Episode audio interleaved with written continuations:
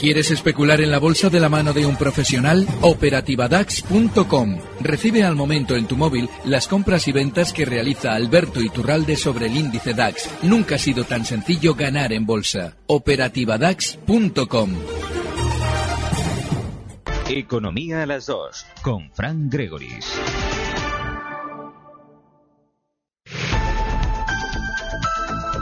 En Economía a las 2, los mercados en tiempo real. XTB patrocina los mercados.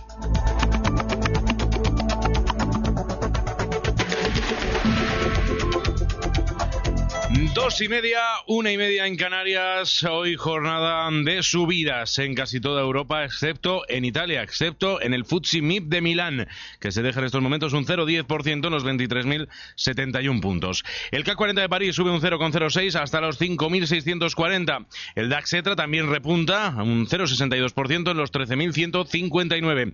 El FTSE 100 un 0,20% arriba hasta los 7.874 y repunta un 0,33% el Eurostoxx 50. La media europea en los 3.584 puntos. Aquí en nuestro país, el IBEX 35, arriba un 0,64% en los 10.130 puntos. Hoy, además, importantes citas teníamos en lo económico. En nuestro país se ha celebrado el 25º encuentro financiero organizado por ABC, Deloitte y la Sociedad de Tasación. Allí ha participado el ministro de Economía, Román Escolano, que ha admitido la existencia de riesgos geopolíticos derivados de la subida del petróleo y también del conflicto abierto entre China y Estados Unidos por el proteccionismo de Trump. Pese a ello, asegura que el PIB español crecerá en el segundo trimestre en torno al 0,7%. Nacho Pérez. Es decir, al mismo ritmo que lo ha hecho en el primero. Además, ve realista que a finales de año la economía española haya avanzado un 2,7%. Dice que España se encuentra ahora en una posición sólida, con muchas de las reformas emprendidas por el gobierno dando sus frutos. También se ha referido a Cataluña, donde considera que pronto se producirá esa vuelta a la normalidad que tanto esperan las empresas. Por otro lado, Escolano ha adelantado que pronto habrá importantes novedades en el ámbito de la reforma de las cajas rurales, reformas que están incluidas en el proyecto de los presupuestos del Estado. Y es que, en su opinión, se trata de un sector importante en el ámbito agrario, con proyectos de cambio y transformación que tienen un lugar importante en la economía española. Por último, Escolano ha anunciado que el Ejecutivo someterá a consulta pública la normativa para la puesta en marcha de un banco de pruebas para empresas del sector fintech. Se compromete a que las garantías para los clientes reales siempre serán máximas, ya que estas empresas estarán sometidas a los supervisores. Considera que estos ensayos permitirán que las empresas se adapten a los retos tecnológicos. Precisamente sobre tecnología, y también en ese encuentro financiero de hoy ha hablado el consejero delegado del Banco Santander, José Antonio Álvarez. Allí ha dicho que la digitalización, más que una parte del problema, puede ser parte de la solución para que el sector financiero haga frente a sus retos. Eso sí, tiene claro que la velocidad de adaptación va a ser lo que determine el éxito de esa adaptación. Hoy también, además, informe importante del Banco de España, que considera que la economía española proyecta a futuro un crecimiento potencial relativamente modesto, con unos niveles por debajo del 1,5% a medio plazo. Además, en su informe del último ejercicio advierte que se presenta un grado notable de vulnerabilidad ante posibles perturbaciones. Cuestiona, de hecho, el cumplimiento estricto del grado de reducción del déficit público estructural que se nos exige desde Bruselas. Raquel Pérez. No ha sido la única advertencia, porque el organismo también apunta a que la incertidumbre en Cataluña podría afectar a su normalización económica. De momento apunta a ese crecimiento futuro modesto, que contrasta con unas previsiones del Ejecutivo que apuntan a un crecimiento del 2,7% este año y del 2,4% en 2019.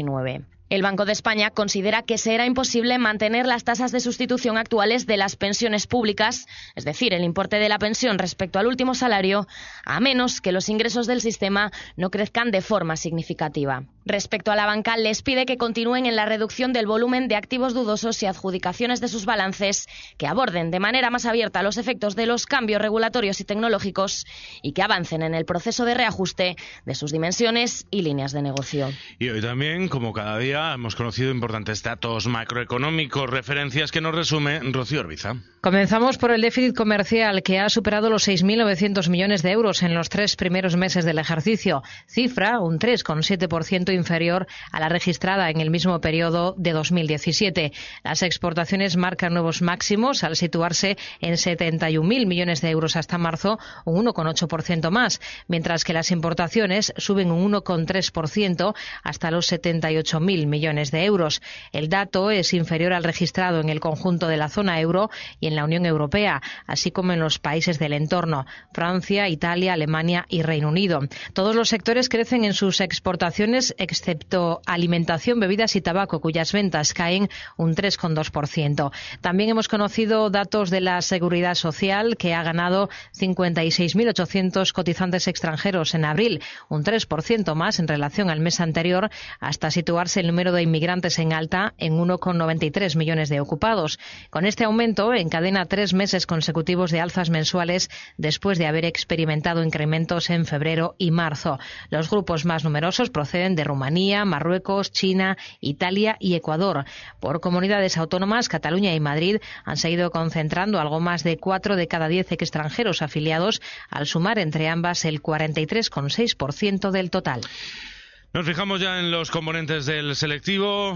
Como decíamos, el IBEX sube un 0,62% en los 10.129 puntos. Las compañías que más suben pertenecen todas al sector financiero. Banco Sabadell un 2,65% en los 1,64 euros. Santander un 1,80% arriba hasta los 5,26. Repunta CaixaBank un 1,71 hasta los 4,16.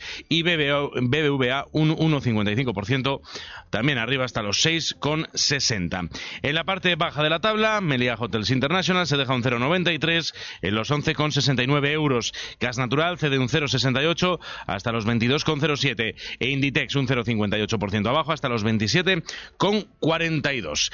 Saludamos ya a Alberto Iturralde, responsable de díasdebolsa.com. Muy buenas tardes. Muy buenas tardes. ¿Cómo estás viendo la sesión? Está sucediendo algo. Mira, cuando la manipulación se establece de manera sutil, nos enseña mucho más que cuando se establece de manera expresa, como hacía la semana pasada OHL. OHL en 4 sesiones. Primero, hizo a todo el mundo vender en 3.30, después al día siguiente hizo a todo el mundo comprar por encima de 3.65, y una vez que todo el mundo compró lo que ellos vendían por encima de 3.65, el valor se ha desplomado hasta 3.18 en 3 sesiones. Bueno, pues hoy está sucediendo algo tremendo.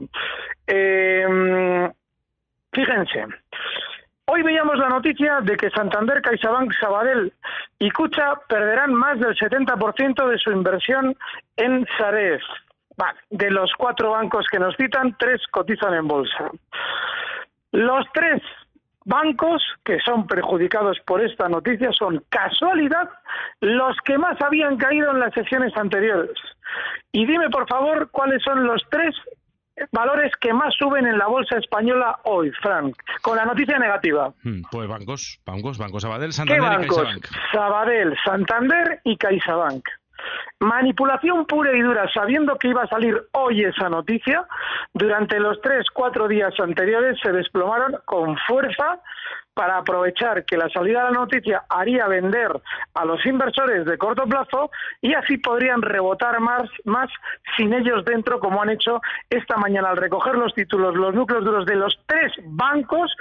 Los 3 que cita la noticia de apertura de sesión son justo los que cotizan en la bolsa española, y son justo los que más habían caído y los 3 que más rebotan hoy.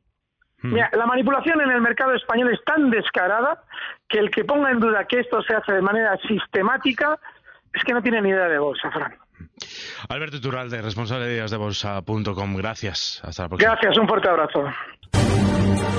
Recibe al momento las operaciones de Alberto Iturralde vía SMS en tu móvil. OperativaDAX.com.